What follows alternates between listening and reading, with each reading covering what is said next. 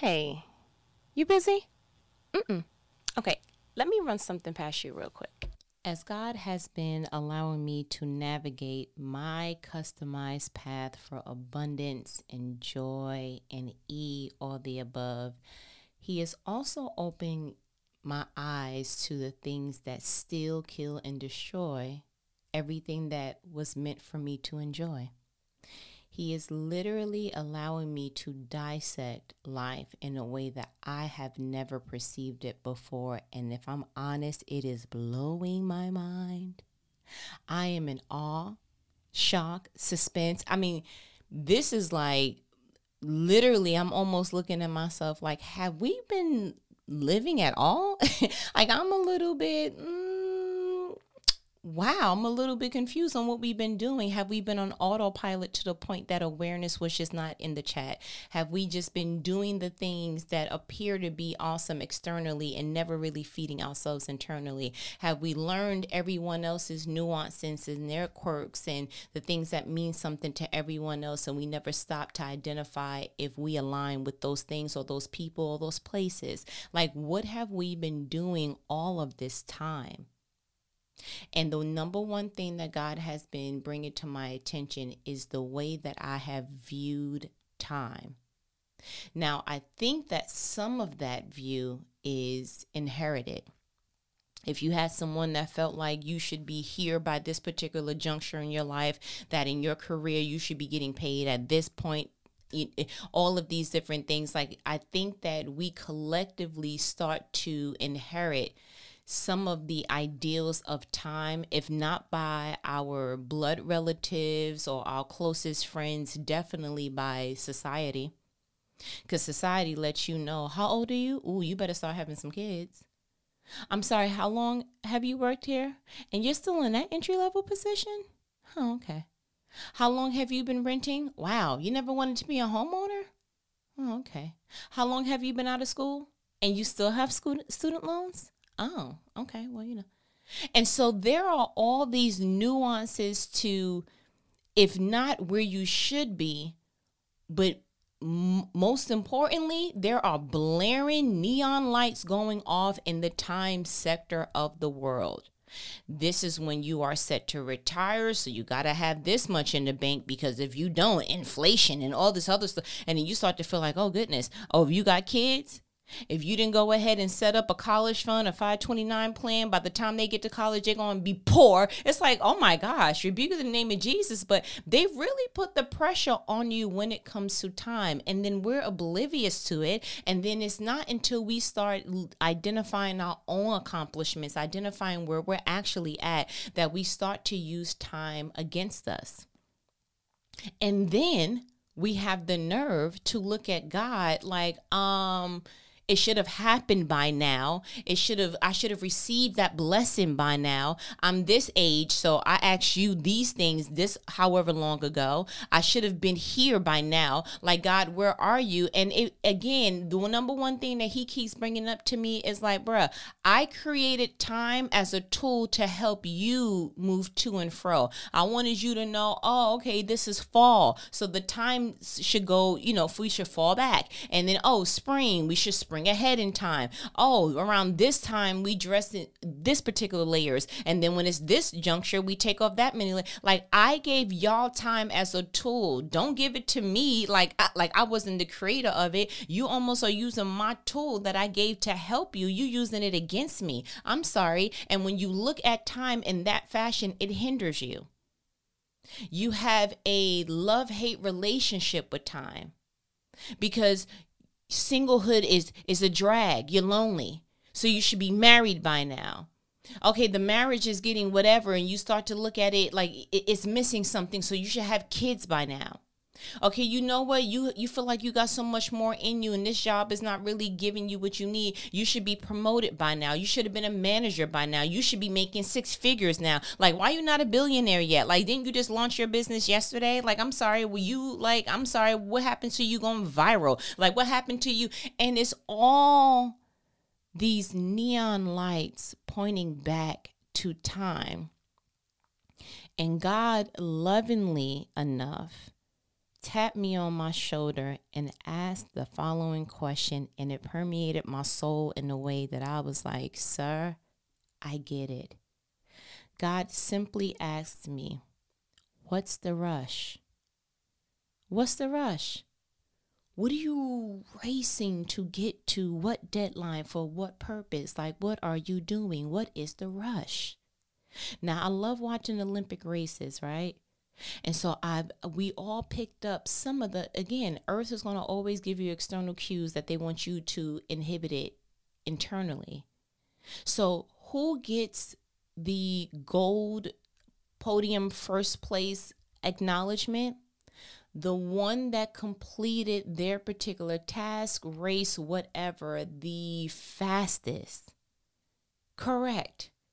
You're not you don't have to be the most talented. You know, that's why we all try to rush when we were in school to be the first one finished when it came to tests. That's why it's it's who gets there the fastest. And I think that we've taken that elementary way of thinking and we've added that element into our lives and we don't realize it's working against us. God was like, yo, if I wanted to, I could have made this entire world and everything in it in two minutes. I strategically showed you and introduced you to myself in a way in Genesis that made you see that I was not in a rush. As a matter of fact, on the first day, I did one thing. I said, Let there be light. And then that was all I did for that day. If God had an Instagram and he was like, Yeah, I'm opening up a business, like, oh, what you do? I just went today and turned on the light and I closed it. It was a great business day. We would clown him a great business day. Like how much did you sell? Okay, did you, how many views did you get? Okay, how much traffic did you get? Okay, how much we put a we connect success and everything else to a number. But again and again and again, what God has been showing me in this particular season of silence and restoration is I want you to have a different relationship with time. I actually was zooming out and I looked at where did I pick this up from? Like, where did I start to see that I was having a contorted relationship with time? And it was because childhood was uncomfortable. So then that's when you start to plant the seed of, man, I can't wait till I turn 18. So then that childhood starts to be a blur outside of the moments that weren't so good because you are so focused on future that you're not even here right now. And so, okay, you go ahead and you become 18, and man, I can't wait till I get a better paying job man, I can't wait till this particular season is over. I can't wait till I get off of this particular, if it was a harsh financial month, man, I can't wait. And so you start to implement the cliche. We all said it in our culture, but again, words have power. I can't wait until fill in the blank. And so that's when, if we are honest with ourselves, we started to adapt a very kind of toxic relationship with time. And I literally looked at my life and I said, Yo, God, I realized that no matter how much I prayed, no matter how much I got a temper tantrum in the spirit, no matter how much I, you know, in the name of Jesus, made it a little bit emotional, no matter how many people I got to touch and agree to whatever it is that I was trying to get you to do, no matter how much I tried to fast so I can move the hand of God, no matter how much I tried to control the situation in the spiritual realm, in the earthly realm, no matter what I did, you did it in the time frame that you set it for. And then sometimes you gave me the thing prematurely just for me to see, oh, I I wasn't ready. Uh, oh, okay, time out. Uh, I thought I wanted that title. I didn't realize how much you were protecting me from. I thought I wanted to date such and such. I didn't realize there were so many other underlining administrative issues going on that I don't even want to be a part of. I thought I wanted that particular car, quick, fast, in a hurry. You let me buy it, and I didn't realize why they were selling it so quickly, there were so many mechanical issues going on. I didn't realize that anything that is quick, anything that is rush is usually absence of wisdom. Is absent of something that is supposed to be protecting you but you wanted to rush to it so fast that god was like listen sometimes i gotta let you see that the stove is hot. I literally was like okay so i get it now. What happened was before when there was a I can't wait, what we were essentially saying is I'm going to, because I believe that the human brain is created in a way that is supposed to fashion and protect us. And so when something is currently, presently uncomfortable, I think what we do with our minds and our emotions is we place ourselves somewhere else in the future that will be more desirable, that will be more favorable. And we say, no, don't worry. You're not going to always feel like this. It will be different when. But when we don't auto adjust that once we arrive, we will always be in a constant state of trying to get somewhere else to feel something different, not realizing that we can create that same emotion where we are now. When you were a child, you were depending on other people. You couldn't do certain things on your own. You couldn't even probably work the way you wanted to work. But when your variables change, your mindset should update.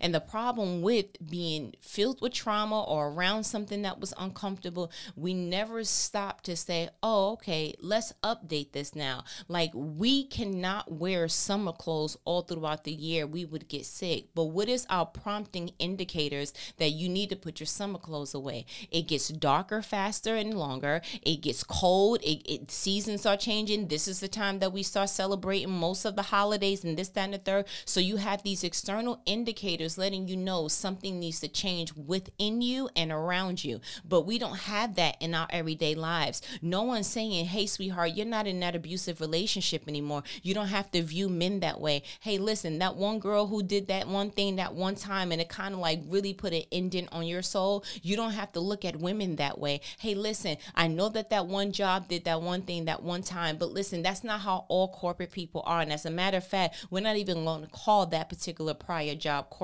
because it, it, it literally was something way different. It was a ghetto, it was great value corporate. Like you understand? Like listen, we're not I know you had that one little scare situation happen with cars, but listen, not everybody's out to get people. Like I we don't have anything that comes and taps us on the shoulder and say, "Hey, your variables are different. Why don't you can go ahead and update your mindset around this now. You can go ahead and think differently on this now. And when you think differently about something, you approach it different and you get a different different result.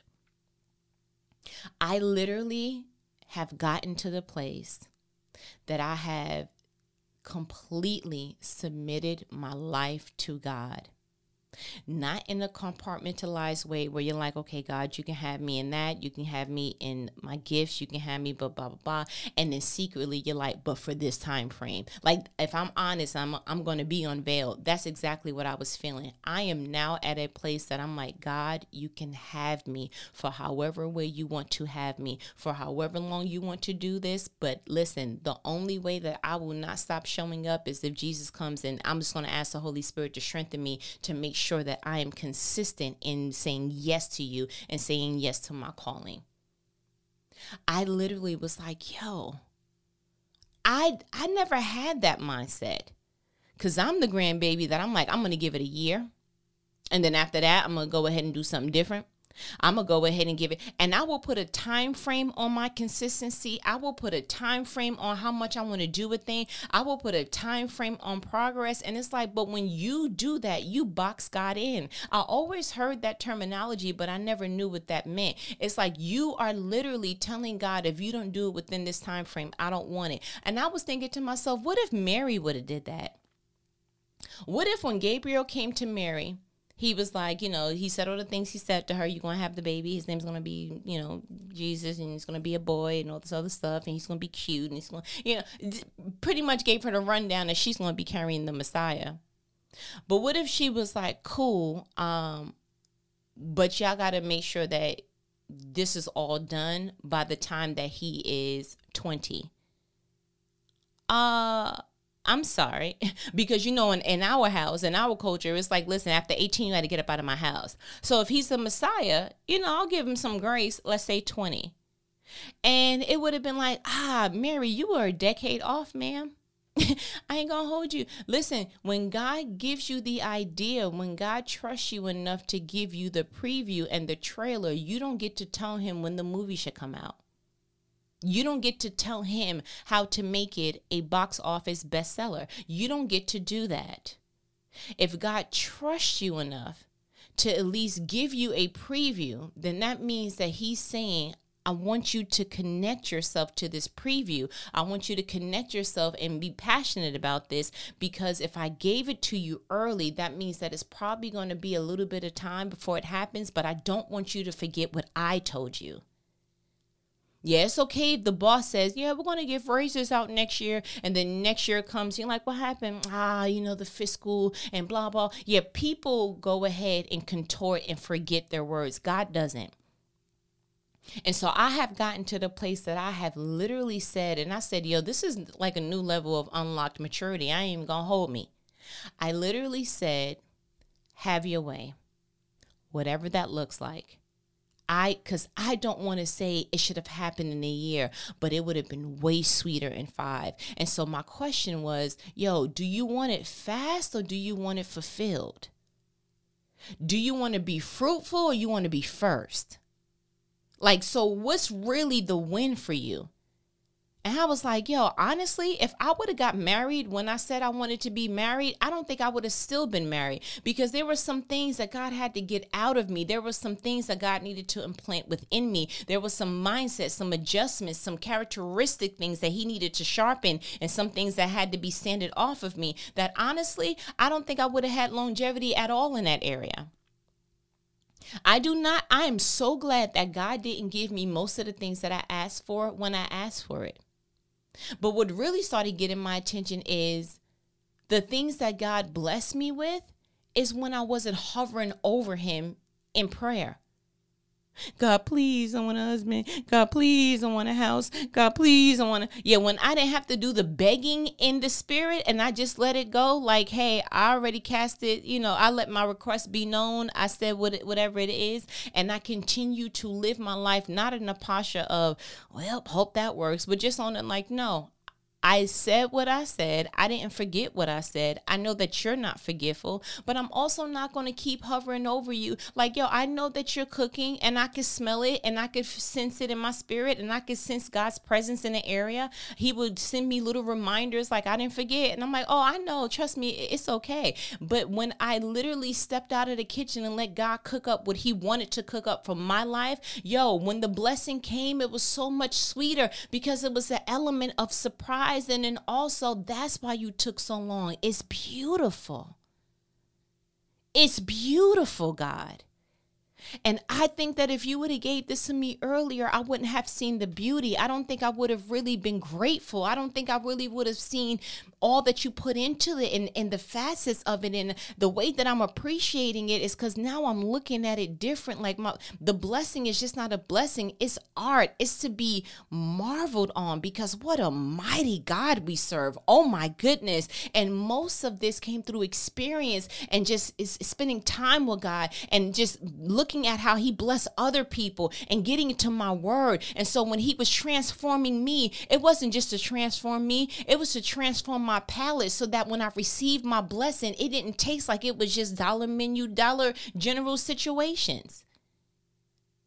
When he gave it to me, oh my goodness, it almost makes you tearful because you're like, oh, God, you know how to speak to me in only a way that touches a part of my soul that is just I can't put words to it. It's like utopia in my spirit. And when I thought about when God blessed me, without me feeling like I had to do anything Holy Spirit Junior like, it was so much sweeter. So I said, God, you can have my business. Literally. I, I know I wanted to see these figures come in at that. You can have my business. You can have the gift that you gave me. You gifted it to me, but you know what? I want to give it back to you so that you can show me how you want me to use it in this season. And as I walk through different seasons of my life, you just have to tell me what you want to do. Here I am hovering over my children, like, oh, you know, I want to make sure, like, yo, everything that you want, God wants 10 times more. Who do you think gave you those desires in the first place to want to protect, love, and serve your children? Like, yo, give them back to God. And so, literally, I looked at any and every portion of my life and I asked myself, real talk, did you submit this back to God?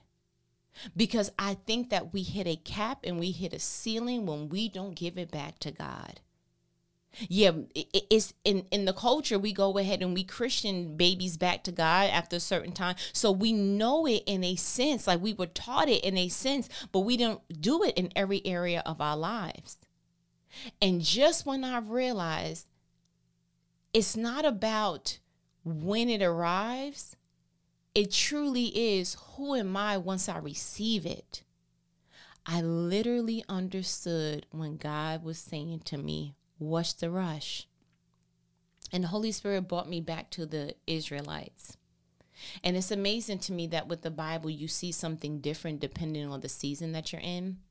And when I read this, I was like, honestly, I did not see it in this way. To be completely honest with you, I, I guess again, it's the living word. And so when you are in certain seasons, you see something different that you wouldn't have seen before because it wasn't in season for you to receive that. So I literally was like, okay, Exodus 14. I'm going to read from the NLT version. Literally, I blown away. So give you a little bit of backdrop. This is when the Israelites were in the wilderness and Pharaoh let them go finally. And then he realized, oop, made a mistake. Let me go back and get what's rightfully mine because we let like a million plus of them free workers go. And like, I don't know what we were thinking, but let's go back to get them. So they the Israelites is getting scared, blah blah blah. Let's pick up from verse 13. So Exodus 14, NLT version, verse 13. But Moses told the people, Don't be afraid. Just stand still and watch the Lord rescue you today. The Egyptians you see today will never be seen again. 14. The Lord himself will fight for you. Just stay calm. 15. Then the Lord said to Moses, Why are you crying out to me? Tell the people to get moving. 16. Pick up your staff and raise your hand over the sea. Divide the waters so the Israelites can walk through the middle of the sea on dry ground. 17. And I will harden the hearts of the Egyptians, and they will charge in after the Israelites. My great glory will be displayed through the Pharaoh and his troops, his chariots, his charioteers. 18. When my glory is displayed through them, all Egypt will see my glory and know that I am the Lord. 19. Then the angel of God, who had been leading the people of Israel, moved to the rear of the camp. The pillar of cloud also moved from the front and stood behind them. 20. The cloud settled between the Egyptian and the Israelite camps. As darkness fell, the cloud turned to fire, lighting up the night. But the Egyptians and Israelites did not approach each other all night. 21. Then Moses raised his hand over the sea, and the Lord opened up a path through the water with a strong east wind. The wind blew all that night, turning the seabed into dry land. 22.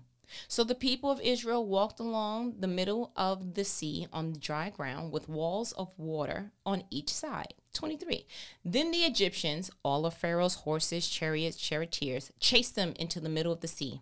24. But just before dawn, the Lord looked down on the Egyptian army from the pillar of fire and cloud, and he threw their forces into total confusion. 25. He twisted their chariot wheels, making their chariots difficult to drive. Let's get out of here. Away from these Israelites, the Egyptians shouted. The Lord is fighting for them against Egypt. 26. When all the Israelites had reached the other side, the Lord said to Moses, Raise your hand over the sea again. Then The waters will rush back and cover the Egyptians and the chariot and charioteers. 27. So the, as the sun began to rise, Moses raised his hand over the sea, and the water rushed back into its usual place. The Egyptians tried to escape, but the Lord swept them into the sea. 28. Then the waters returned and covered all the chariot and charioteers. The entire army of Pharaoh. Of all the Egyptians who had chased the Israelites into the sea, not a single one survived. Pause. Yo, I get it now. I get why emotional prayers, God doesn't really, He's not moved by that. I get that when we're crying because, you know, the Egyptians were crying because Pharaoh was chasing them. But sometimes we cry to God because debt is chasing us. Sometimes we cry to God because emotional wounds are chasing us. Sometimes we're crying to God because the, what happened at the job is still chasing us. Like so many things can literally move us to a place that we start spiritually having a connection with God that starts to turn into an emotional temperature tantrum in the spirit that sometimes he just looks at us like, Why are you crying out to me? Tell the people to get moving. And when I read that before, I was like, God, that was a little bit like you were like, Okay, why are you crying to me? But then I finally saw it different. He says in verse 15, Why are you crying out to me? Tell the people to get moving. And literally, it's not until God moves from the pillar of cloud and turns into the fire and all these other different things and blah, blah, blah. It's not until we get to verse 21. It says, Then Moses raised his hand over the sea and the Lord opened up a path through the water. It's like, oh, they had some ways to go before they even got to where God can create an opening. Are you praying and nagging and crying to God before you even get to the place that He's like, yo, just show up at the job. Then I can do something with the supervisor. Yo, just show up to the bank. Then I can do something with your bank account. Yo, just show up to the family gathering. Then I can go ahead and start putting some healing in place. Yo, just show up to the thing so I can create a way. You crying, I can't create nothing through your tears. I'm trying to get you to a place that I could create a path for you to walk through. I was like, time out. These folks are crying. He went ahead and told Moses what his next step should be.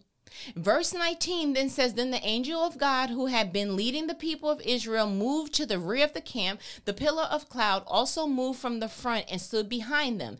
20. The cloud settled between the Egyptian and Israelite camps. As darkness fell, the cloud turned to fire, lighting up the night, but the Egyptians and Israelites did not approach each other all night. 21. Then Moses raised his hand over the sea, and the Lord opened up a path through the water with a strong east wind wind. The wind blew all night, turning the seabed into dry land. Bruh, you're crying almost a day and some change ahead of when God can actually create the path. You're not in a location where He can create anything. You're giving Him your tears, you're giving Him your emotions. And He's like, yo, forget the emotion. Start putting some stuff in motion so I can move some stuff around. I'll move heaven and hell for you. I'll go ahead and split a Red Sea for you. But I can't move nothing if you don't move first.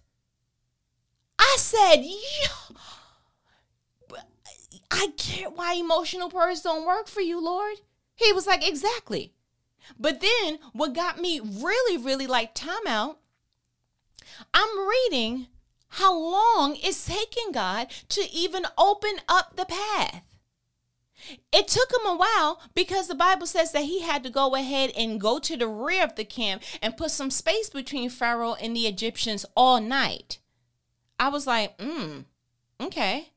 And then verse 24 says, But just before dawn, the Lord looked down on the Egyptian army from the pillar of fire and cloud, and he threw their forces into total confusion. And then verse 27 says, So as the sun began to rise, Moses raised his hand. I'm like, bruh, they are in trouble, sir. You don't want to move a little bit faster? You don't want to do a whole bunch of like, you know, just was put a little salt in it, uh, do something that it would be quicker because what I realized was he took his sweet time to go ahead and part the sea. But you know, you know how fast it took for him to go ahead and put it back in its rightful place? Almost immediately. 27. So as the sun began to rise. Moses raised his hand over the sea, and the waters rushed back into its usual place. The Egyptians tried to escape, but the Lord swept them into the sea. That's the only time I saw the word rush. Because God wasn't in a rush any other time. He was like, no, part it is going to take a while. Because when you part it and it's two walls of water on each side, you got to walk across dry land. It takes a little bit. So no, we gonna wait. Um, no, don't worry about whatever they doing. I already got. I'm back here making sure that they don't go ahead and try to do anything different with y'all. Also, I'm gonna go ahead and do something to their chariots and charioteers so they can't get up to you. Like, don't worry about them. We just gonna wait for this to dry a little bit. Mm-hmm. We just gonna sit here and watch it dry a little bit. Yeah. Oh. But but God, we need to keep moving. What's the rush? But God, what is the rush? They're not chasing us anymore. And even if they were, they can't get to us. And even if they did, you would do something to make sure that they couldn't. What is the rush? Exactly. I said, oh, the only time I saw anything related to rushing is when God was like, let me put everything back in its rightful place because the Israelites or the Egyptians you see today, you won't see them again. I literally have a different heart posture. What's the rush? You move at God's pace, and God will put everything else in place. You move the way that God intends, you move the way that God put on your heart. You just make sure that you're emotionally clear enough to hear the instructions so that when you get there, you're not confused. You make sure that you are prepared by thanksgiving and being grateful and praying and however way God downloads instructions for you. But while you're trying to rush to arrive, God is trying to make sure that you know that you know that you know what to do once you get there. Because no, m- notice Moses never said, "Hold on, you said to do what again? Hold on, wait, real quick. You said to take my staff and do what? Like, just make sure that you're clear to hear it the first time. Make sure that you got a one and done in your spirit. You understand? There is no rush. God gets the final say. So if you don't control time, then let's stop trying to do it in an emotional way anyway. Literally, I get it now. I get why God was like, Why are you crying out to me? Tell the people to get moving because you crying in the middle. You crying a day or so ahead. You crying a decade before it's supposed to happen. You're crying, the time frame that you're crying out is premature. You still got some ways to go to even be in the interception of God's blessing. So, literally, let's put all the emotions to the side. Let's go ahead and stop comparing our lives to other people. Let's stop letting getting our life cues from the external environments, media, friends, family, E or the above. And let's start asking God to fuel us for the journey ahead so that we're not crying out prematurely, so that we're not quitting prematurely. People quit not because they can't do it no more, but because they don't have enough in their fuel to keep going for God's time frame. The moment that you feel like quitting, you should stop yourself and say, God, in and of myself, as a human being, I feel the need to stop to preserve myself. That's the only reason why humans stop because they're trying to preserve their emotions, their energy, and everything else that comes with being a human. So, what you should be saying is, God, as a human being, I feel the need to stop. But as a spirit being, I'm going to ask you to fuel me. Holy Spirit, I'm going to tag you into the race because I I can't do this by myself. So I'm gonna step outside the ring, tag you, and give myself a little bit of rest. But we dare not stop. I'm just gonna swap. I'm gonna swap out human being for a spirit being experience. And we need to start looking at it differently. Because at the end of the day, at the end of the day, God has the final say. Period. Do you understand that? All right, listen. Um, I feel like you got what you needed. Mm-hmm. Mm-hmm. You know what these conversations are, right? They are life provoking conversations, conversations that not the average person's going to have with you anyway, but who? Your favorite homegirl. What's your favorite website? Glad you said it. Created the number two multiply.com. What's your favorite YouTube channel? The same thing. Created to multiply. Very much. What's your favorite Patreon? Strive, the letter N, inspire for the Texan blog community. Listen, I'm a fan of everything you a fan of. Um, even if it's something that I created, but it's fine. It's between me and the Lord, okay? But you have Patreons and websites and YouTube channels to go visit. So I'm to go ahead and let you let me go. Okay? We talk later? Absolutely. Later.